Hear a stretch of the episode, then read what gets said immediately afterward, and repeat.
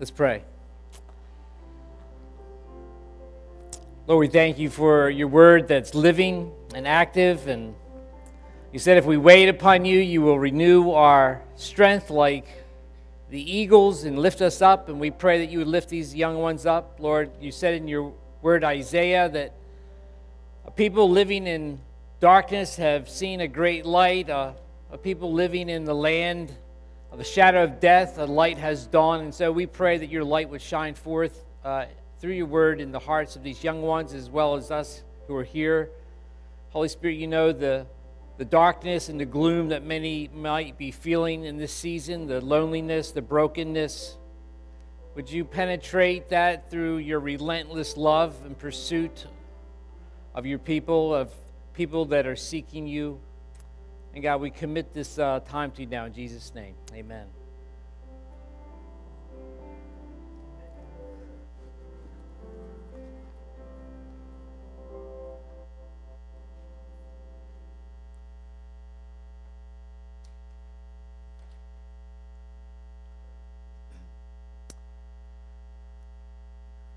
Welcome to Faith and welcome to the last message on our hard teachings of Jesus.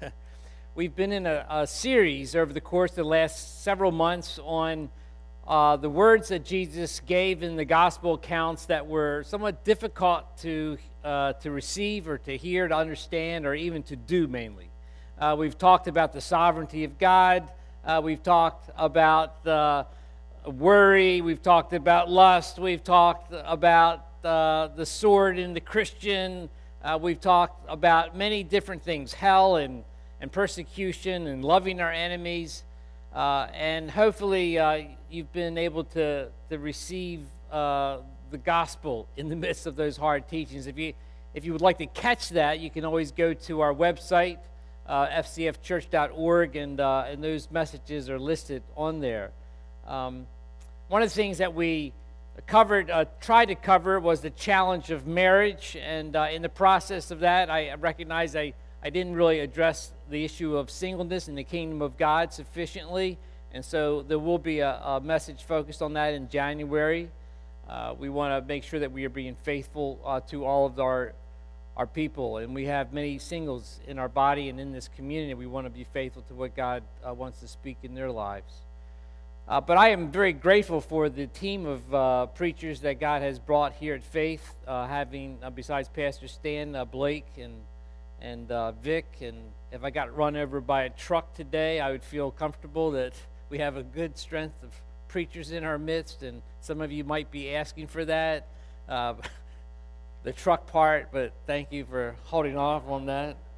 Well, today we're going to look at this final message uh, in the hard teachings of Advent, of the virgin birth of Christ. Uh, it was not only hard to comprehend, but it was hard to accept, as we shall see. Let's consider Matthew chapter 1, verse 18 and following. Now, the birth of Jesus Christ took place in this way. When his mother Mary had been betrothed to Joseph, before they came together, she was found to be with child from the Holy Spirit. And her husband Joseph, just being a just man and unwilling to put her to shame, resolved to divorce her quietly. But as he considered these things, behold, an angel of the Lord appeared to him in a dream, saying, Joseph, son of David, do not fear to take Mary as your wife, for that which is conceived in her is from the Holy Spirit. She will bear a son, and you shall call his name Jesus, for he will save his people from their sins. All this took place to fulfill what the Lord had spoken by the prophet. Behold, the virgin shall conceive and bear a son, and they shall call his name Emmanuel, which means God with us. When Joseph woke from sleep, he did as the angel of the Lord commanded him. He took his wife, but he knew her not until she had given birth to a son, and he called his name Jesus. This is the word of the Lord. Uh, trauma happens, and we wonder why. Uh, some of you can see I, I have my hand in this splint, and some of you know what happened. Basically, what happened was that a salt shaker fell off the cabinet, a glass salt shaker. In this process of trying to catch it, it shattered, and a shard of glass went into my knuckle. It just looked like a regular flesh wound. You know, I bandaged it up. It seemed like there was no big deal. In three days, you couldn't even tell that I cut myself. And then I went to the gym, picked up a weight, and I felt a pop in my thumb. And then I could no longer bend my left thumb. And apparently, I had cut a tendon, and then picking up that weight kind of finished it off. I went to a hand surgeon. He said it was the most unusual thing he ever saw. He said, I've been doing this for 25 years and I've never seen anything like this. It had to be a surgical strike right at that tendon. Uh, I'm grateful for surgery and, and medical care in Baltimore to get hand surgeons to repair that kind of stuff. But, uh, you know, I have to say that of all the surgeries I've had, I've had a bunch of them. this was one of the most painful ones, hand surgery. Uh, and I just remember in the middle of the night having to like wake up with pain and as the nights continued to go on, uh, I had these kinds of thoughts invading my consciousness, which was, Lord, this is really painful. you know, is there something more that you want to teach me in this wound? Is there some kind of unaddressed wound in my life that I haven't been giving enough attention to? You know, maybe I need to be a better husband, which is true. I need to be a better father. Maybe I need to be a better pastor. Whatever it is, Jesus, is there something you want to teach me? You know, I know that many of you never go there. You know, when something happens, you don't think, well, I did something wrong to deserve this. But if you are in that camp, by the way, David said in Psalm 77, he said, Has God forgotten to be merciful? Has he in anger withheld his compassion? So if you're if you think some of those thoughts in the midst of your own pain, uh, you're in good company. When trauma happens, uh, we wonder why. I got an email from a GBMC and it talked about this particular uh, season, highlighting that while the Christmas season, a holiday season, is a season of joy for many, for others, it's a time of increased depression and anxiety and sadness that can spiral down into a person for a deep personal crisis. And, and they said, don't wait for the crisis, get help. You know, the primary doctor cares are having extended hours, and, and so they're encouraging people to address those, those issues. But we are pressed with hard things, not only physically, but mentally, emotionally. And I know that many in our midst are experiencing in this particular season uh, great traumas and losses and brokenness. And you wonder why. Why? We know deep down that something is wrong in our universe. Well, Matthew 1 reminds us that the God of the universe is not removed from our trauma. He not only knows and cares about the trauma in our lives, but He has come to address it. And Matthew 1 particularly tells us that Christmas or Christ's coming is about God entering our trauma and being triumphant over it. Matthew shows us the trauma, the triumph, and the trust of Christ coming. And so we read as this passage, this narrative of the Christmas story unfolds, it opens with a trauma. You know, when Jesus, when his mother Mary had been betrothed to Joseph before they came together. She was found to be with child from the Holy Spirit, and her husband Joseph, unwilling to put her to shame, resolved to divorce her quietly. There's a lot of trauma in the Christmas story. You have the, uh, the trauma of a life crisis of an unplanned pregnancy. Uh, and then to intensify that life crisis, you have an unwanted divorce uh, that was uh, being prepared. There's lots of trauma. Matthew's account focuses on Joseph's experience in this trauma, Luke's account focuses on Mary's. But try to put yourself in uh, the shoes of Joseph in this account. Uh, they were a young, engaged couple. Uh, the future was before them. There was an anticipation of their union. Uh, in this culture of engagement. Engagement was a legal binding uh, thing, it was a covenant they entered into publicly uh, before other witnesses. They signed actually a contract, and uh, the, the, the, the man gave the father or the bride's family uh, a, a, gift of money. Uh, the father of the bride gave a dowry uh, to set up home a new household for the couple. The groom gave the bride uh, some type of gift as a commitment towards uh, this marriage, and they were considered. They were actually called husband and wife while they were engaged. Uh, they were not allowed to, to live together or to have sex together. That was to wait. And often the engagement period was about a year. And then when they had the marriage, it was a big blowout party. It often sometimes lasted more than a week. Uh, of course, Jesus was, his first miracle was at such a wedding party. Uh, sexual unfaithfulness with another person during that period uh, was considered adultery. Uh, and in the Old Testament, one of the, uh, the, the punishments for that was stoning. Uh, in the New Testament time, that was very rare. But so what we find here is that Mary gets this encounter in Luke's account. The angel Gabriel meets her in this dream, tells her that she's highly favored, tells her that uh, she will conceive and give birth to this son. His name will be Jesus. He will sit on this throne, uh, David's throne. And she says, Well, how will this be since I am a virgin? And the angel says, Well, uh, what the, the Holy Spirit will overshadow you, and what uh, it will be conceived was be from, from God. And so she says, I am the Lord's servant, let it be as uh, you know you've said. And then she and the angel says, and so just to make sure that you know that I'm serious about this and that miracles happen and that nothing's impossible with God, your cousin Elizabeth, who's in her later years, is expecting a child as well. So the angel leaves.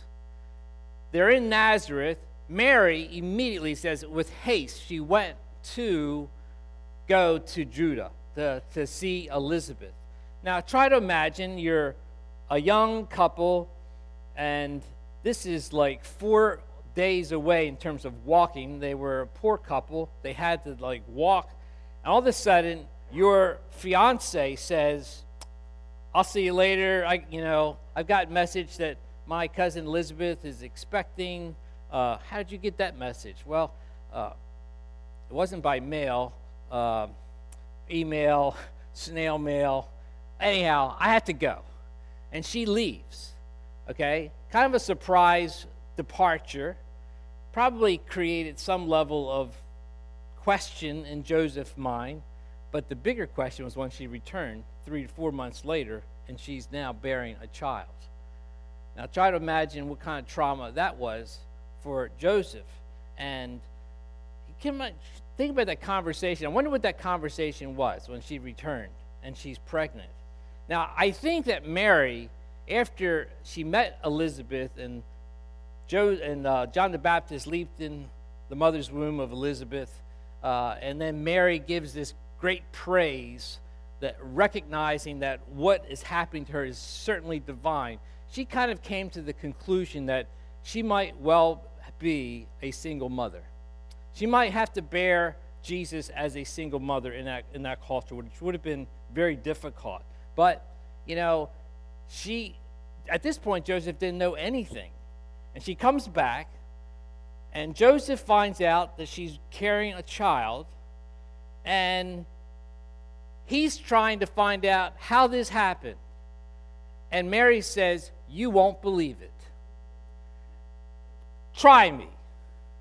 Well, I had this dream. The Holy Spirit, uh, or the Gabriel came to me, angel Gabriel, and he said that uh, I'm highly favored and and I, have got I've been conceived uh, in my womb with the by the Holy Spirit to have this baby boy named Jesus. Oh, you're right. I, I, this a little hard to believe, Mary. How about something else? Can you imagine what how would Joseph even accept such a notion?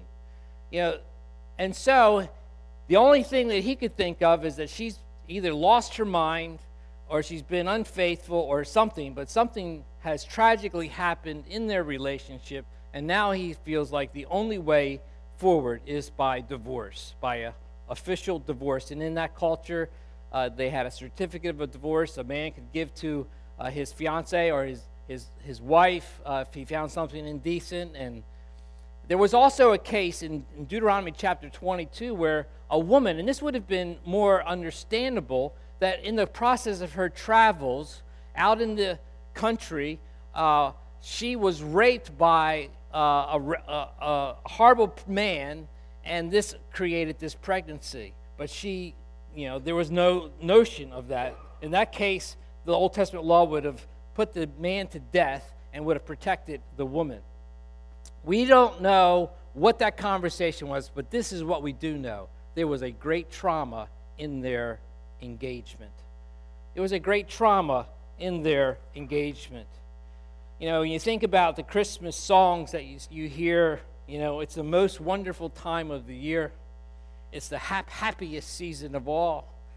It probably wasn't like that for Mary and Joseph in that first uh, Christmas experience. But you know, this tells us something. It says Christmas or the Christ coming doesn't mean that God will remove the trauma and darkness in our lives. But what it means is that He will be with us in it, He will bring light in the trauma. It's not about the removal of darkness, it's about Christ and God shining His light in our darkness. And so, this, this passage in Isaiah, people walking in darkness have seen a great light. The people living in the land of the shadow of death have the light has dawned. Uh, Jesus, it says in uh, John chapter 1 that in him was life and light, and the life was the light of men, and the light shines in the darkness, and the darkness has not overcome it. And so the Christ coming isn't that he removes the darkness at this time, but he enters into the darkness and he enters into our traumas. And Christmas means God with us in our darkness. It means Emmanuel, God is with us. And why didn't that angel tell Joseph at the same time that he told Mary? Wouldn't that have solved a lot of the traumas? You ever think about that? Why, why is it that they didn't get the message together? That would have been the way to do it, right? You know, God's ways are not our ways. And God has his own agenda for taking his precious servants through their own trials and traumas. You know, it says the silver is for uh, the furnace and gold is for the, the crucibles for the silver and the furnace are gold, but God tests the hearts. And God has a test for each one of us. He's shaping our hearts uh, to trust Him. But it is also true that in the midst of our temptations and our weaknesses and the points where we are about ready to break, we find this verse from 2 Corinthians 10 13 that no temptation has come to you but what is common to man. And God is faithful and will not let you be tempted beyond which you are able. And with that temptation, will provide a way out, an escape. And so the angel comes while Joseph is anticipating this divorce. The angel comes to him, tells him what is going on, and it, re- it provides a, a resolution at that time. But what we need to know is that Christ coming not only enters into the trauma of our darkness, but Christ coming also means our lives will be disrupted, right? It will be that our plans and our agendas and our kind of our perfect ideas of way things should go in our lives or get, gets disrupted with Christ coming. God will intrude on our lives. He'll crash our parties. In many ways, Christ coming means that He will take us through traumas and suffering. And you might wonder, where's the Merry Christmas in that? Well, First Peter says, Dear friends, do not be surprised at the painful trial you're suffering as though something strange were happening to, to you, but rejoice that you participate in the sufferings of Christ, so that you may be overjoyed when his glory is revealed.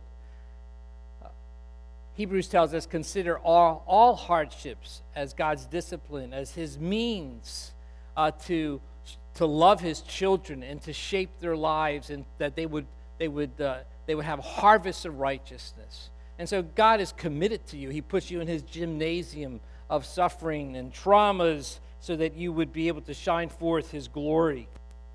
Those are hard things, but that is that is the Christian call. That is the Christian life that he comes to us and he shapes us through these sufferings that we might experience the fellowship of his sufferings and the power of his resurrection and his abiding presence. You know, there's times that we cannot experience the love and the presence of Christ except through suffering.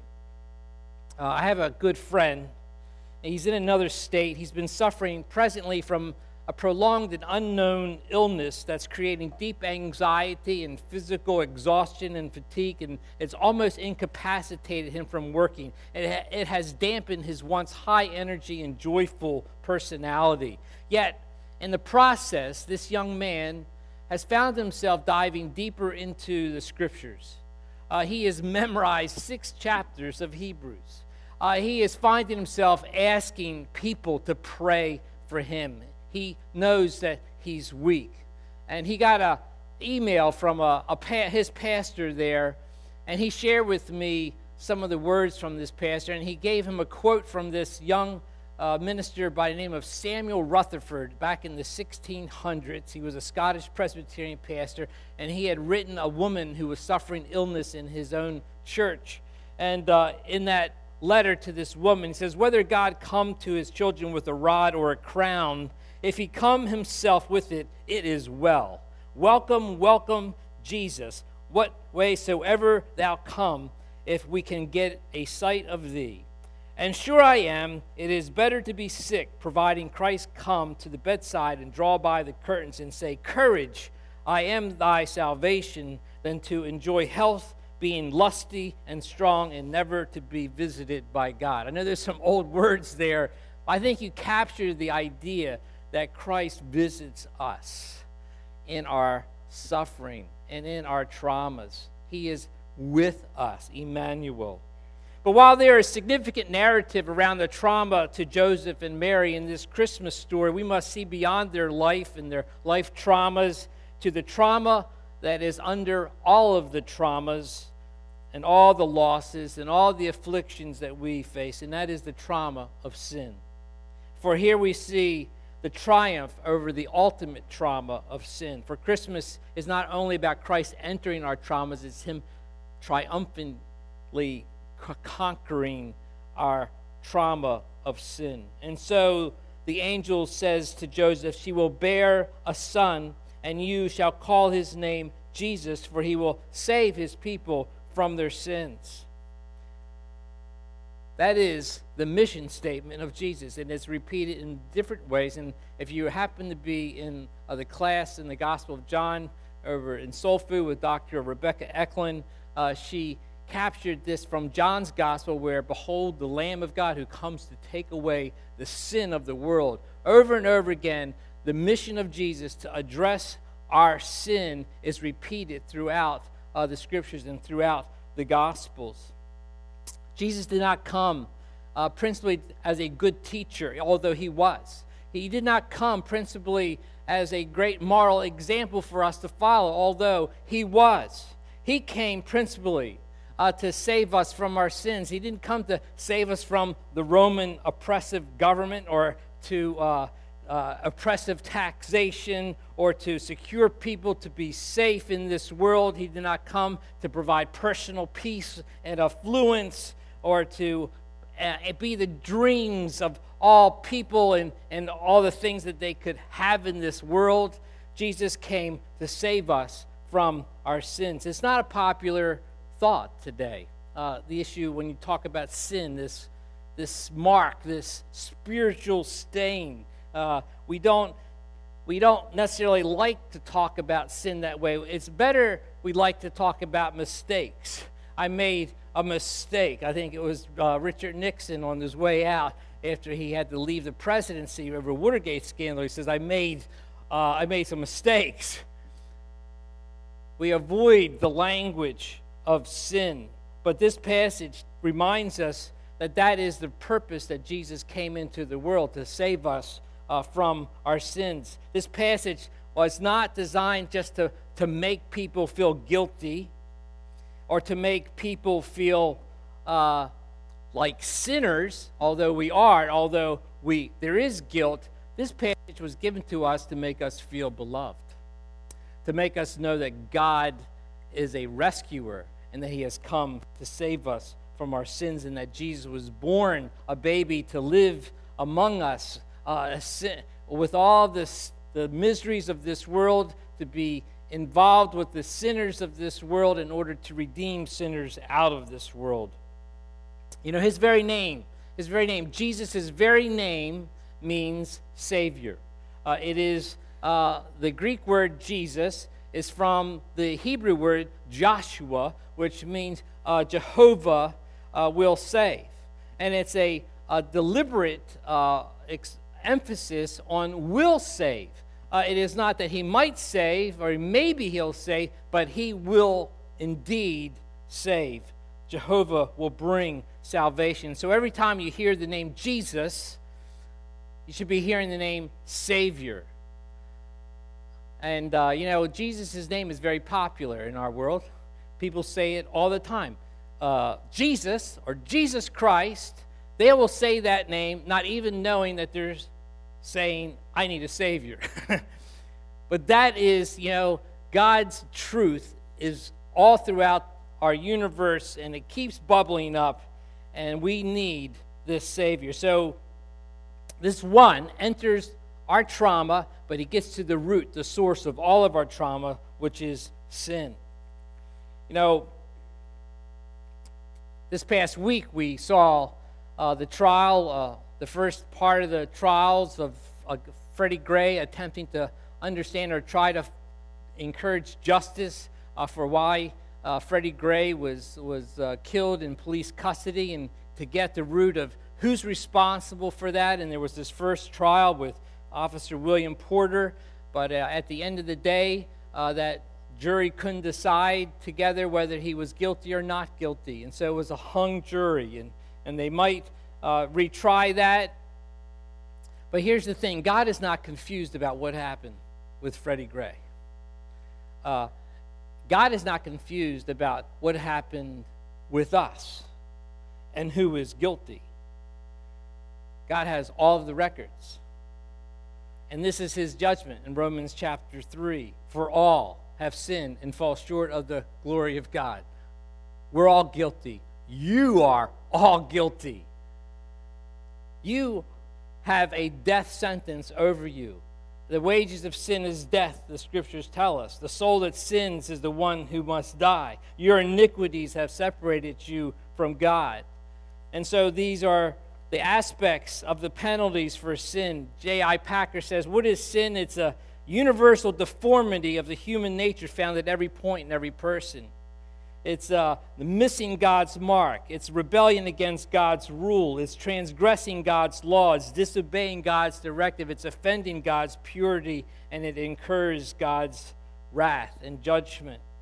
Sin stands revealed as an energy of irrational, negative, and rebellious reaction to God's call and command, a spirit of fighting God in order to plague God. The root of sin is pride and enmity against God. You know, uh, Billy Graham has, is in the process of writing his last book. Uh, he's 97 years old and uh, he's writing a book, The Reason for My Hope, Salvation. And someone asked him this question in an interview Do you call yourself an evangelical or a Christian first, and why? And this is what Billy Graham said What really matters is how God sees me. He isn't concerned with labels, He is concerned with the state of man's soul. The Bible tells me that I am, a, I am first a sinner for all have sinned and fall short of the glory of God. But because of the saving grace Jesus has extended to me and my repentance of sin, I am his child, having been saved by the blood of my Savior on the cross. And that is, that's the gospel. That is good news. It's not that I can work to earn this. I am helpless. I need rescuing. I need a Savior. I am dead in my trespasses and so Jesus has come to save sinners. You know, to make this issue of sin more clear, Matthew gives us a genealogy right before this narrative of the Christmas story. uh, he gives the genealogy from Abraham on down to Joseph. And what we find is uh, in that genealogy, there's 46 people that span 2,000 years, and they were all ancestors of Jesus. Uh, some were considered great people of faith, like Abraham and David and Josiah. A bunch we know very little to nothing about, but what does come forth is names associated with great scandals, great, great moral failures. What it does include, there's the names of five women in this account, and that was unheard of in Jewish genealogies. God esteems women. But here, Matthew makes a very bold and clear association with the bloodline of Jesus being connected with scandalous sinners and society's marginal outcasts. Judah is mentioned in verse 3, the father Perez and Zerah, uh, whose mother was Tamar. Tamar was the Judah's daughter in law who felt unjustly treated by Judah, and she disguised herself as a prostitute and had sex with him and bore Perez and Zerah. That's in the that's in the birth line of Jesus. And then there's Rahab. Uh, she was a Gentile woman of Jericho, uh, a prostitute believed to have uh, running a brothel there. Uh, and she became a hero in, say, the two Hebrew spies. And then there's Ruth. Uh, she's mentioned as a Moabitess. The origins of Moabites was that Lot's daughters got drunk, had sex with him, and the older daughter bore the son named Moab. And so the Moabs were uh, the descendants of a drunken, incestuous relationship, and Ruth was the great great grandmother, and she was a Moabitess. And then you have David, the father of Solomon, whose mother had been Uriah's wife, uh, whose, whose uh, mother's name was Bathsheba, the woman that David committed adultery with, who got pregnant, and whose husband David then murdered. Solomon, the son, you know, once the wisest man of the world, uh, became probably one of the most foolish men. You know, he married 600 women, had 300 concubines, and uh, they led his heart astray. And then there's a number of kings listed. Uh, many of these wicked kings, Ahaz sacrificed his son on the altar and followed the detestable practices of the nations. Manasseh led them astray and did more evil than the nations that the Lord had destroyed before them. Amnon, on and on. What is the point that Matthew is making in the list and these highlights? It's that J- Jesus chose not to be born in some type of pure blue bloodline of perfect saints. He was chosen to be connected with sinners, uh, scandalous sinners. God is the lover of sinners and outcasts. He gets down and dirty in our humanity. God brought salvation out of scandal and salvation out of our sorrow.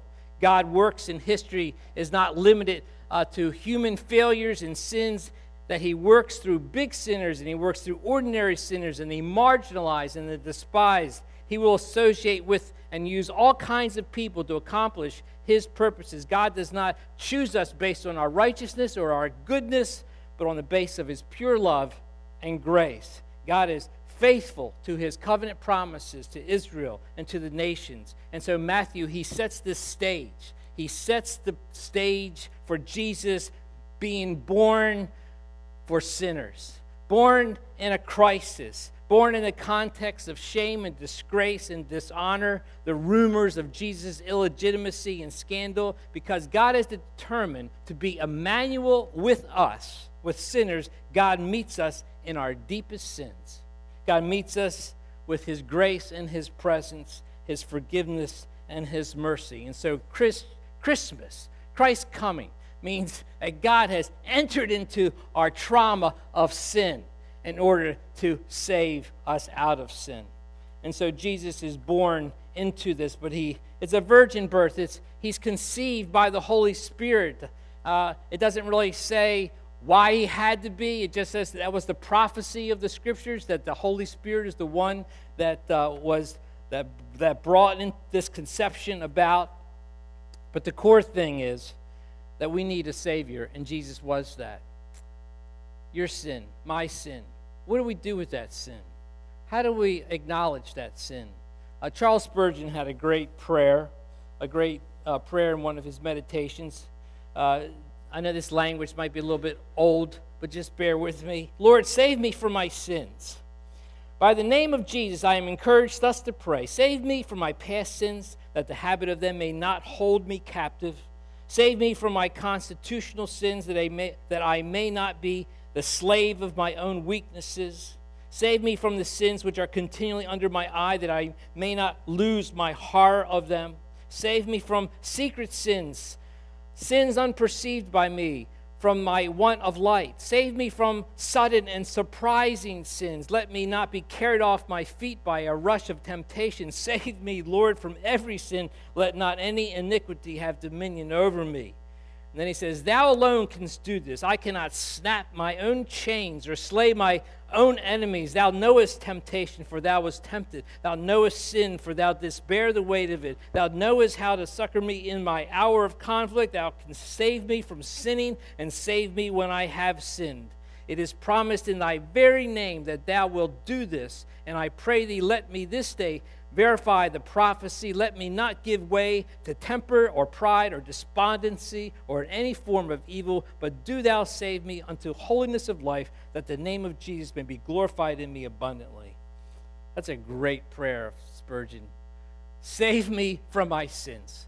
You know, that is the call that we find here in this passage the call to trust Christ. This Christ who enters into our trauma, who addresses the underlying trauma of all traumas, our sin, that we might trust him, that we might know him, that we might be saved uh, from our sins. And that's what we find for, for Joseph. He trusted these words from the angel, and he took Mary as his wife, and he called his name Jesus. And so the call here is to trust. The call here is to trust this Savior and to and to, to confess our sins.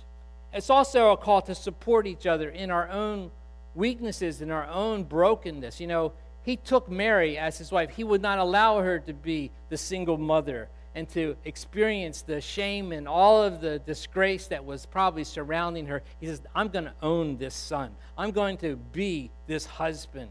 And he supported her. And you know, as the body of Christ, uh, there are people that are broken in our midst and we can be the, the, the people that bring the grace of Christ's support and presence in their lives. And I, I've already heard in, you know, from how covenant groups, our community groups are, are encouraging and supporting each other. If you're not in a community group, uh, I just encourage you to get connected so that you can experience that kind of support and love. You know, regardless of whether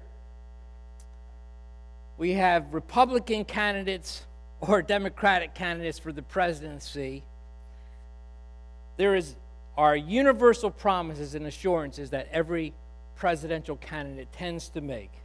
If you vote for me, I'll keep you safe. If you vote for me, I'll fix the economy. I'll make jobs. I'll cut taxes. I'll clean up the environment. I'll eliminate national debt. If you vote for me, you'll have good health care, you'll have great education for your children, and a secure retirement. If you vote for me, I will bring the change that's needed, and I will make America great again.